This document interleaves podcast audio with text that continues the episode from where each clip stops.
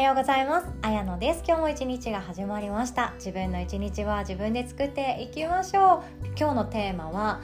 種。自分がまいた種に見合った実が結ばれるよねっていうヨガ哲学ヨガの考えのお話でございます。でその前に1点だけお知らせさせてください。早いものでもうすぐ新月がやってくるんですね。11月5日金曜日の夜8時半からは無料のオンラインワークショップヒーリングヨガを開催いたします。とても楽しみな内容があるんですね今回は特別でございます。前半はいつもと同じ手帳やノートを使って自分と向き合うワーク。そして最後は時間が余ればマインドフルネス。呼吸法を一緒にやっていきます。浄化していきましょう。リセットっていうのが新月のキーワードになっていくので一旦悩みを浄化しちゃうっていうのはとてもおすすめな一日になっております。そして今回私が好きなコラムをお伝えしようかなと思ったんですけどですね。初めて開催します。あなたの手で書く文字。これをですね診断することができるんですね。どういう診断かっていうとあなたが普段から書いている文字まあ最近は書かなくなってしまったんですけど書く文字って癖めっちゃ出てません？自分と友達自分と家族全然違う文字書いたりしますよね。であとはあ綺麗な文字だねって言われる女の子がいたり小学校の頃だったらこれ読めないよこの文字っていう男の子がいたりいろんな個性っていうものが文字にも現れています。で大人になってからはですねその文字書く文字っていうのが自分の個性だったり持って生まれた資質才能あとは心の状態本心そして潜在的なものっていうものも知ることができるんですね。めちゃくちゃ面白いんですよ。で私もこれ受けたことがあってすっごい面白いなって思ったので今回シェアさせていただきます。自分のことを見つめ直したい自分を客観視したいとか他にはですねチャレンジしたいとか副業始めたいと思ってる方が自分をもっとシンプルにこんなことやりたいなって思えられるような背中を押すようなひとときになればなと思っているんですね。なので特にチャレンジしたい方変わりたいなって思ってる方今の自分を客観視して地に足をつけて一歩踏み出していけたらなと思っております。リアルタイムでご参加できない方はですね録画 VTR を翌々日ぐらいまでにはシェアさせていただこうと思っているところなんですよ。そしてご予約された方はですね11月3日にこの文字を書いてきてくださいっていう宿題をお伝えします。めちゃくちゃ短いです。4文字です。それを書いてもらうとそのあなたの持っている心だったり資質だったり才能だったり性格っていうものが見えていったりするんですよね。なので今回のワークショップもですね参加していただくプラス何か自分で教室開催していたりイベント開催されてる方はですねそのちょっとアイスブレイク的なものに使えるんじゃないかなって思っているので是非とも一緒に楽しくやりましょう。で今回はですね遊び半分っていうよりかもほぼ遊び なので楽しんで参加してほしいなって思っております。そして事前に書いた文字紙に書いた文字をこれみんなに見せてもいいよっていう方はですね私のところに LINE で画像写真撮って送ってください。当日シェアさせていただきます。ただもちろん匿名だし誰が書いたかっていうのは言いませんのでご安心してくださいね。ご予約はですねこの音声の概要欄に載っております。お気軽にチェックしてください。楽しみでございます。では本題に行きましょう。まいた種が実になる。実に結ばれるっていうことなんですね。で種っていうのが何かっていうと思い考えアクションっていうことですね。出発地点的なものだったり自分の心の内側ですね。身っていうのが何かっていうとそう結果だったり成功とか失敗とかそういうものだったりもしますね。でこれなんでこの話をするかっていうとよくですね私たちは残念ながら悪い結果だったり自分の理想なことにつながらなかった時ってもう初めからこうなると思ってたんだよねとか私っていつもこうだからさとかこれが私の運命なんだよねしょうがないじゃんって諦めやすくなることがあります。結果ってもう決まっているんだからあとは自分が楽しむかどうかだよねとかもうこれは自分の運命だから諦めるしかないよねって思ってなんというか自分でどうすることもできない。って思い込んでしまっていることってあるんですよ。でこの自分でどうすることもできないって思うのは半分あってもいたりするんですよね。っていうのもその考え方次第なんですね。これは初めから決まっていたから私なんかが頑張っても良くないんだって考えるのか自分がまいた種その種ですよね思いとかアクションとかチャレンジとか努力って呼ばれるものそれが実を結ばなかったっていうだけだったりまた別の実という形で実を結ばれた別の自分が望んでいたものとは違うものを手に入れたっていうことなんですよ。でこれすっごいちょっと難しい話してるんですけど聞いたことありますかね？カルマの法則って聞いたことありますか？これって本当あのヨガ哲学とかヨガが好きな方はこれを信じて生きていたりします。輪廻転生って言ったりもするので世界史高校生ぐらいで実行した方は多分聞いたことありますよね。ヒマラヤ教とか仏教っていうところで輪廻転生っていう言葉が出てきてその根性今の生きている私の体魂っていうものは今だけを生きてるんじゃなくて体は今のものだけどその自分が生まれてくる前は前世っていうものがあってそこで残した宿題があるから今世っていうもの根性で生きているんだよねっていうことなんですよね。これまでの自分の魂が生きてきた過去もう大昔っていうものの原因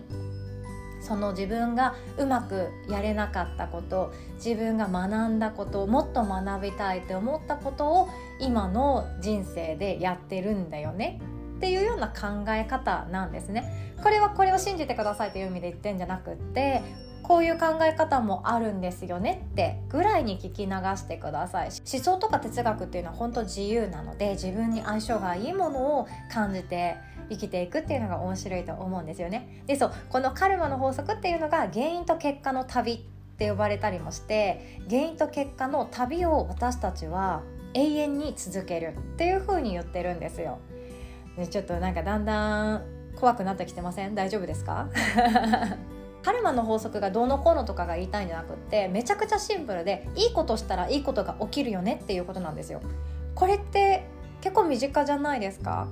相手のことが怖いなとかもしかしたらあの人は私のことが嫌いかもしれないって思ったけどにこやかに笑顔で挨拶したらあなんだいい人じゃん。笑顔で挨拶返してくれた。みたいなこととか自分から始まっている自分がどう振る舞うかで全ては決まっていくし一つの経験に対しても本当は大失敗だったみんなの前で恥をかくような大失敗で終わったけどそれを振り返った時にそれを失敗じゃなくて自分の中ではいやいい経験になったんだよねってそう捉えることができればいい結果として終わっていくので自分発信なんですよね。いいことをするといいことが起きるし相手に対していいことをすると相手じゃない場合もあるんですよね。回り回って巡り巡って自分のところにいいものとして帰ってくるっていう風に捉えられているんですよね。そんな経験ありませんか？このなんとなくだけれども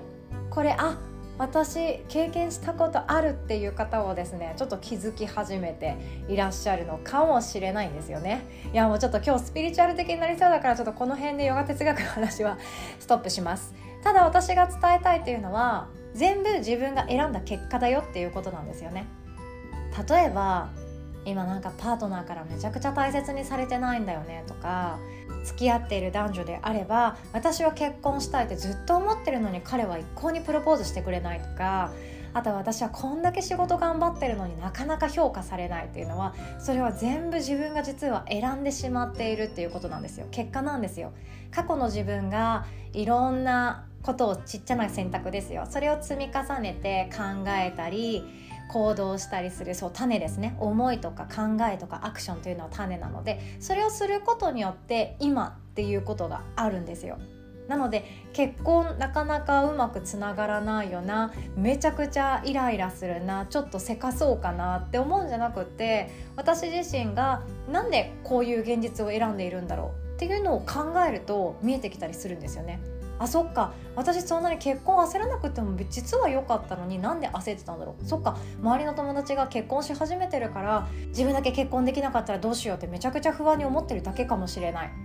とかね。そんなことって本当にあるんですよ。だって結婚したいんですかってそういう方に限って聞いてみるとまあなんかした方がいいんですよねとか親にしなさいと言われてるんですよねとか仲いい友達がみんな結婚しちゃったから正直寂しいんですよねみたいな答えをいただくことがあるんですよねカウンセリングとかでも。それって多分本心はまだやりたいことがあるんじゃないとか自分が成長できること楽しいことに熱中していたら結局その結婚はいずれするけどそっちにつながっていくよ的な話をしたりするんですよね。で出会いがないっていう方もそうで出会いがない状況を自分で選んでいる場合が多いです。例えば出会いがない。なぜならば職場に男性がほとんどいない。しかも1日8時間9時間労働していて家と会社の往復っていう状態。これって彼氏ができないっていう言い訳じゃないんですよね。彼氏ができない状況を自分で作り出している結果なんですね。もうこれちょっとねきつい話なんですけど耳が痛くなる話なんですけど実際そうなんですよ。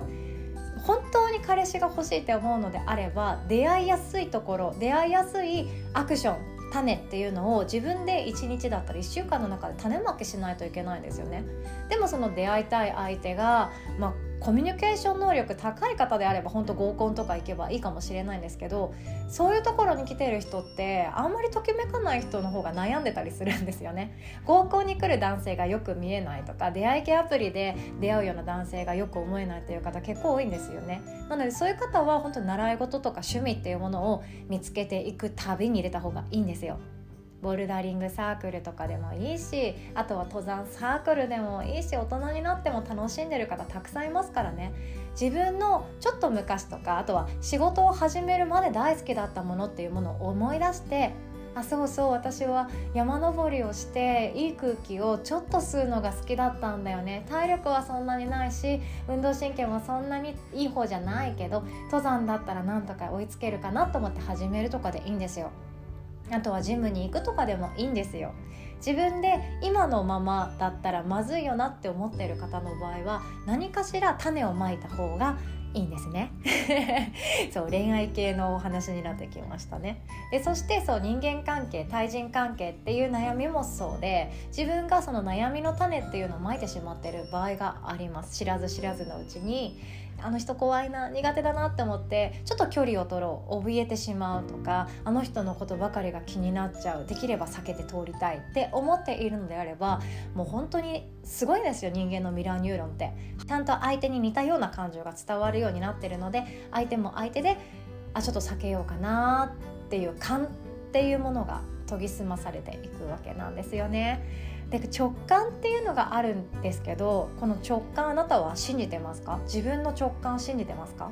で直感って私は信じた方がいいって思ってるタイプなんですね。でこれも目に見えないものだしなんとなくっていうことで済まされやすい言葉なのでいや直感信じてください。必ずうまくいきますっていうこととはまた違うんですよ。直感っていうのは自分の中の無意識の統計学だと私は思ってるんですね。大学の時に統計学やったんですよ。もう計算ばっかりでちょっと寝ちゃったんですけどなんとなく先生があの人間関係において統計学っていうのはこうやって使えるんだよみたいなことを言ってるところだけちゃんと起きてて そこだけ今あの過去の引き出しから引っ張ってきました。はいそれだけなんですけど。統計学なんですね。なので例えば見た目がこういう人と話してうまくいかなかった。見た目がこういう人と話して私は楽しく人間関係を作ることができた。こういう人からの誘いは100%面白いものが多いとかそんな感じの統計学があったりするんですね。でこれちいち私たちメモ取らないじゃないですかメモ取らないけどなんとなく声とか顔の見た目とか表情とか何気ない仕草とかいろんなものを自分の脳でインプットしてるわけなんですよね。でそこから放り出してきてあこういう人って私友達になりやすい大丈夫私私ならいけるって思って飛び込んだりするとかあると思うんですよね。なのでこの直感自分の経験が全てなんですたくさんチャレンジした人はたくさん自分の中でサンプル持ってるのでこういう時ってこうだとかピンときたとかこっちがきっとうまくいくっていうその自分の感直感を信じて動くことができます。それがもう大成功を収めてる経営者とかはそうなんですよ。いっぱい会社を潰してきていっぱい大失敗していっぱい借金をしてきた。それでも立ち上がって何か社会貢献したいとかあの誇れる会社を作りたいとかみんなの幸せを生み出したいって言ってる人がチャレンジし続けた結果直感で成功しているということもあるんですね。なので直感であの何でも決めちゃうっていうのは本当にチャレンジをたくさんした人が得られる権利だったりもするんですよ。あなたはどうですか？直感信じる勇気ありますか？そうだから結婚とかもそうですよね。恋愛もそうですよね。この人この人とだったらうまくいくんじゃないかとかこの人とだったら楽しい恋愛ができるんじゃないかっていうのも直感だったりします。あとは就職もそうですよね。この会社だったらうまくいくんじゃないかとかこの人がいるチームだったらうまくいくんじゃないかっていう直感があると思います。でその負の悪い直感悪い感も当たりやすいじゃないですか。いやこの人が上司に来たら絶対私やばいことになるよとかその何て言うかゾワゾワする感覚あれも人間の本能だったりもするので使った方がいい武器になりますよね。ということで今っていうものは自分が招いた直感を重ね続けてきた結果実っていうことなんですよね。これまでまいた種っていうのは事実は変えられないです意味付けだけは変えることはできるんですけど事実は変えられないのでこれからまく種を自分でちゃんと選択して自由に楽しくそして自分の意思をちゃんとつけて種まきをするとそれに見合った実が結ばれるんじゃないかなって私は信じています。今日はこんなお話でございました。最後までお聴きくださりいつも本当にありがとうございます。